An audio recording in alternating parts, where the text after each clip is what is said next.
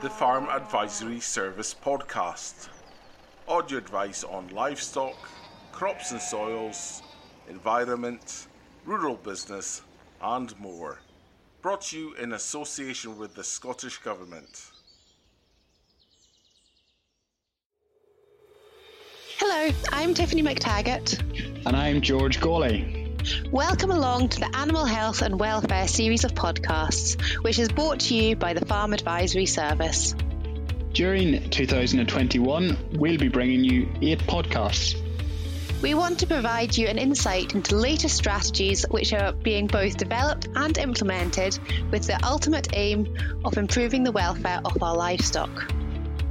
Over the course of the next year, we'll be disseminating topics such as precision livestock farming, genetics, behaviour, disease, and resistance, and how these challenges can be overcome to allow us to meet the challenges of the future.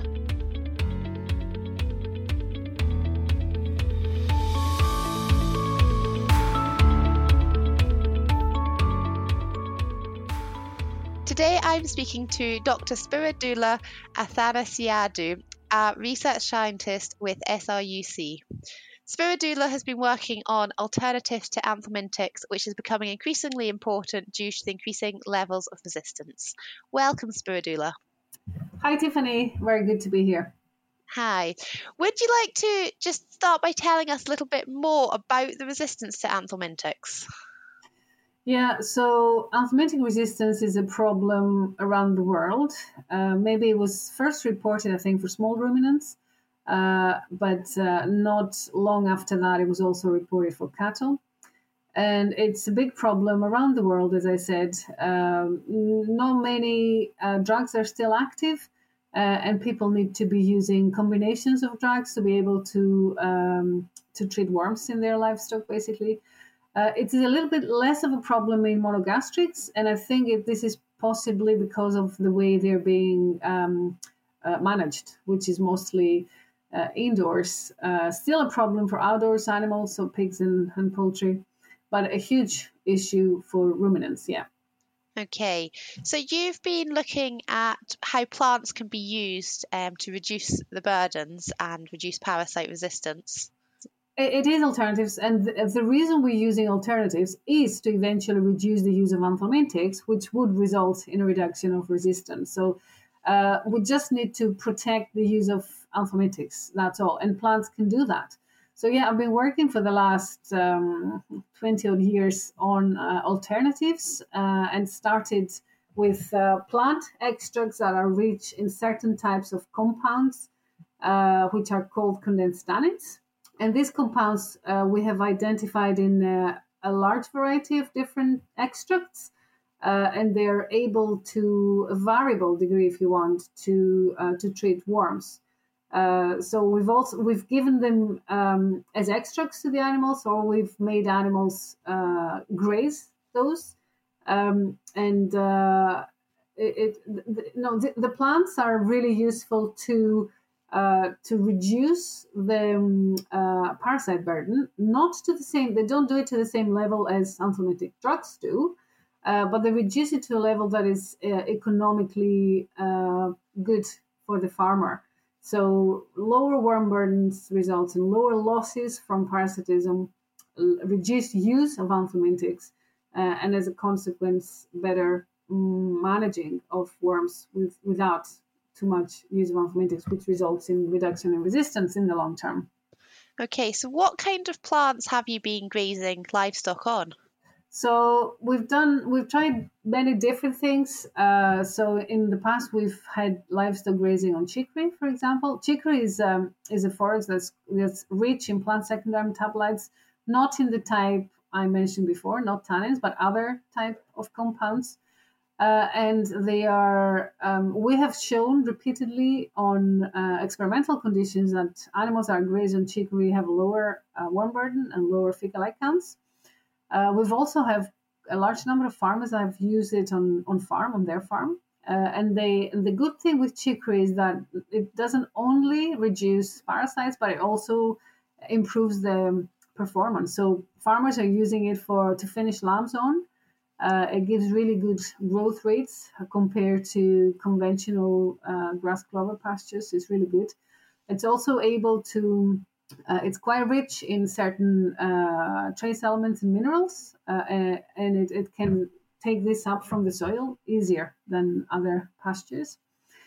Uh, so, but it, it's the chicory plant that is. Um, actually this plant is interesting because it does really well in when it's uh, there hasn't been a lot of rain so there are certain parts of scotland that are not doing very well in growing chicory just because the ground is too wet um, and uh, we have this feedback by certain farmers that it's uh, it's not great for their area. However for other parts of the country it uh, works really well. Uh, so it's one of these um, plants that uh, it, it gets mixed reviews. But this is one of the things about the alternatives that not everything will, will work well for everybody. And if we have a, a kind of a basket of options of different alternatives that people can implement uh, that suit their own conditions, their own, you know, personal circumstances, uh, that's ideal, I think, so that people can um, select what's good for them and uh, leave behind the rest. So, so, so chicory does not work for everybody, uh, not for all areas in Scotland, but it does work for some. And for those that works, it works really well. Uh, we've also recently we've been working with heather. So heather, you know, heather the the the, the plant, the you know, on up the hills, the uh, shrub is the right word. Uh, so there is um, the uphill animals uh, like sheep and goats would uh, browse on on heather, and we just finished an experiment where we had uh, heather cut from the pentlands and offered to sheep, uh, and they would eat substantial amounts of heather, and animals would have lower parasite burden. So um, heather is really rich in plant secondary metabolites, uh, the, the type I've mentioned before, the condensed tannins. Uh, and we don't really know, we haven't been able yet to quantify the relationship, so how, how high they have to be in these compounds in order to be able to reduce parasites. Uh, but this is something we're working on. That sounds very interesting, and both of those farmers can use anyway. Um, Correct. Yeah, and we have included. Sorry to interrupt you. We have some farmers that uh, are the Scottish Highlands that at the minute have uh, uh, have been working on heather. They have heather on their farm, so they have been doing little um, on farm demonstrations for us. Uh, so from that experience, we're learning uh, positive and negatives by using heather for uh, sheep um, um, for, for control of parasites in sheep. So uh, I'm not saying everything is uh, rosy, but there is certainly a lot of potential there. And basically, it, for, to me, it's a one way uh, road to, to try and reduce the use of anthelmintics um, to preserve their uh, efficacy, basically. Yeah. So, what are some of the positives and negatives you've been finding? So, um, as I mentioned, the positives are they reduce parasites and and they um, uh, both in terms of, uh, well, mostly in terms of fecal egg counts. I can't say yet for the worms. We haven't finished analyzing those. Uh, but the the issue is obviously heather has uh, it's not very nutritious, uh, so it it uh, kind of stalls the performance of the animals. So the animals are not growing when they're eating a lot. Okay, so in our experimental conditions we gave them plenty, and um, they weren't growing as well as the control animals, so they were growing a little bit less.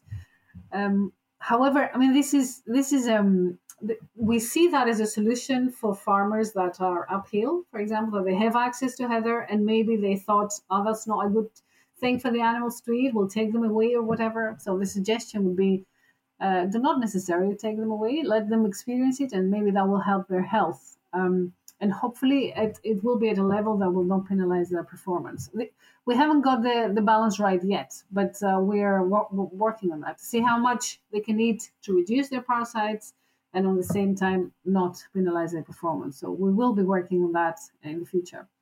That's, that sound, does sound very interesting. You also mentioned that you've been feeding them plant extracts. What kind mm-hmm. of plant extracts and how are you feeding them? So we have tried that in different ways. Uh, we have um, incorporated uh, crude plant extracts in their diet. So many years ago, actually, it was during my PhD. Uh, that I fed sheep uh, quebracho extract. Now, quebracho extract is um, um, is an extract from a tree that is very rich in these compounds. Uh, and what I did, I incorporated in the diet of the animal. So I pelleted it uh, and offered it as pellets, and in another experiment as meal in uh, in sheep. And they were allowed to eat on that ad lib, so they would eat as much as they wanted. Uh, and uh, this is one way of uh, doing it, so incorporating the diet. And the other way of doing it is giving it as a drench, the same way as you would give an anthelmintic. So you will just make um, a kind of a soup with a plant extract and uh, offer it to the animal, as I said, the same way as you would with an anthelmintic drug. Yeah, that sounds very interesting.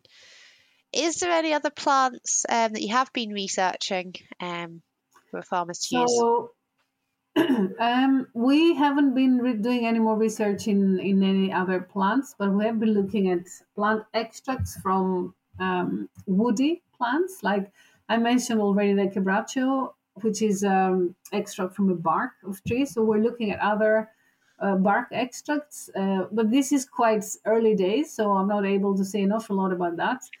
Uh, but we're looking at, at other options um, again to see, to basically to increase the range of options we have, and um, to see which ones are more promising and under which conditions and stuff like that.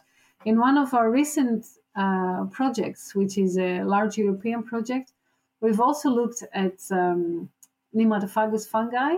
Have you? I don't know if you've ever heard about that. This is. I've uh, not heard about it. You can tell us more, though. yeah. So, so this is um, this is a natural fungus, uh, which is you can find that in the environment, and um, what it does, it can it creates effectively a network around it traps, I would say, uh, larvae, uh, parasitic larvae, specific larvae uh, of um, uh, gastrointestinal nematodes, actually. Uh, and it would kill the larvae at that stage. So uh, when they're still in the fecal pellet, effectively. So after immediately after they have um, hatched from the egg, they can trap larvae, and they reduce the amount of larvae on pasture. So so the number of larvae available for the animals to pick up whilst grazing is lower. Uh, and then the contamination uh, is lower, and then the infection uh, of the animals is lower. So, um, so we, we, have been in this big uh, project. We have been looking at heather, which is what happens inside the animal, and also at this fungus, which is what happens outside the animals, to see to see if we can. There are different ways of um, uh, reducing the the parasite burden for for the animal. That's very interesting. It's good to hear that you're working on different mm-hmm. ideas and there's lots of research still going on about it. Yes, there is certainly a lot of uh, interest from the farmers as well. We organized uh, uh, online webinars and uh, focus groups and stuff, and farmers are always very interested in uh, alternatives to parasite control because it's still a big problem and uh, antibiotics don't work as well. Yeah, excellent. Um, I believe you've also been looking at improving immune responses using protein supplements. Can you tell us a bit more about that? Yes. So this is uh, um, in collaboration with Jos Jos Houdijk. Uh, it's his really uh, baby, if you want. I'm only involved in that in a, a supporting role, but uh, he has been working for many years on uh, uh, optimizing protein supplementation in livestock uh, and um, he uh, he has done a lot of work. I'm, I'm sure people have heard about uh, him around, particularly supplementing animals around parturition. So at times when protein demand is really high, uh, which is parturition and lactation, of course. Uh, I have been working on that, um, looking into the mechanisms on, on how this is actually happening. And for that, I have been using uh, rodent models. So um, we have a, a rat model, uh, a rat periparturient model, where we're looking at uh, uh, mechanisms on how protein supplementation is uh, affecting immunity to uh, to parasites. That, that, sounds very interesting. Have you got any findings yet, or? Not. So what we, what I can say is uh, we uh, we have published a couple of papers on that on that sorry, and we have found that when you supplement with extra protein, you're improving um, immune response in different ways. So you're improving intest- local intestinal immunity. Uh, so the kind of um, you know how the intestine is uh, covered with a mucus, which is mucus is very rich in proteins. So uh, and this is because there are certain types of cells that are present that are able to to kill the worms if you want. So when you feel, feed high protein, uh, these cells are higher uh, in numbers, and also uh, it increases um, antibody production, extra protein, and also increases um, the the movement of the gut. And there is a theory that says that when the the rate of uh, movement of the gut is increased, then the, the, rate of expulsion of worms is higher as well. So um, when the gut moves faster, it also moves towards uh, getting rid of the worms. Uh, that's one one uh, mechanism that has been hypothesized that uh, uh, protein supplementation is improving. That sounds very interesting. It'll be good to hear from you when you've got your all your results done and done more research on it. Yeah, sure quite like working with models. And the reason I like working with models is because everything is easier. You know, it's smaller scale, uh, easier to deal with. They have a, a life lifetime that is much shorter, so you can measure so many things. So one of the other projects I'm currently working on is on uh, co-infections obviously in real life um, animals are unlikely. They will be um, infected by a single pathogen in there at the same you know at, at any time.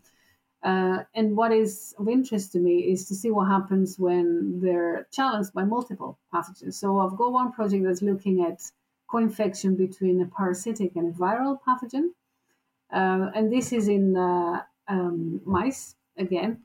So some very interesting things uh, are coming out of that because um, you you would expect, I guess, that when you have multiple pathogens, that the, the hit on the host is harder, uh, and animals would suffer more from the two pathogens that they suffer from the single. And yet again, this is not the case. So when animals are actually infected by two pathogens, one uh, parasitic pathogen and one viral, in the case we're looking at, uh, the animals that are subjected to co-infection are actually coping better with infection compared to the animals are uh, uh, challenged with a single pathogen. So that was a big surprise for us, uh, but it's uh, it's um, it's an it's it's an outcome that has been already reproduced. So it's a real effect. It's not just a fluke. so now we're going to be looking at how this is mediated and um, uh, you know, how is it relevant and, and what can we do about it to uh, to use it uh, as a as a means to basically improve the health of the animals. That's, that sounds very interesting. yes, it is actually very interesting, and I am really curious to see where that's going to take us. Yeah, yeah, it sounds very exciting, and yeah, it is nice to hear that so much research is going on about the health and the welfare of the animals, and this research can then go and help improve their welfare in that, the long that run. Is, yes, that is absolutely true. Um, as I did say, we're st- for some of these projects we're starting at a very basic level, so where the questions are uh, first investigated in rodent animals, but but the aim is of course livestock so once we we have a better gra- grasp onto why this is happening and how it's happening then our next move is going to be to uh, to try similar things in livestock and see how sheep respond to mixed infections, for example. Yeah, that that that, that sounds fascinating. It really does. Great. Thank you very much, Spiridoula. That has been very informative and very fascinating. I'm glad you found it interesting. I hope your audience does as well. And I would be very happy to update you on all the work we're doing in, uh, in at some time in the future. Great. Thank you. Thanks. Thank you to all the researchers who are taking their time to participate in this eight part series, providing an interesting insight into their research and findings. Thank you for taking the time to listen. We hope you have enjoyed it. You can find out about all the other podcasts in the series on the Farm Advisory Service website or from your usual podcast provider, along with many other podcasts available on a whole range of topics.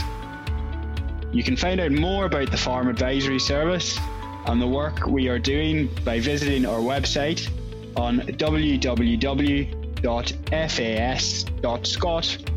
or if you need advice, please call the helpline on 0300 3230 161.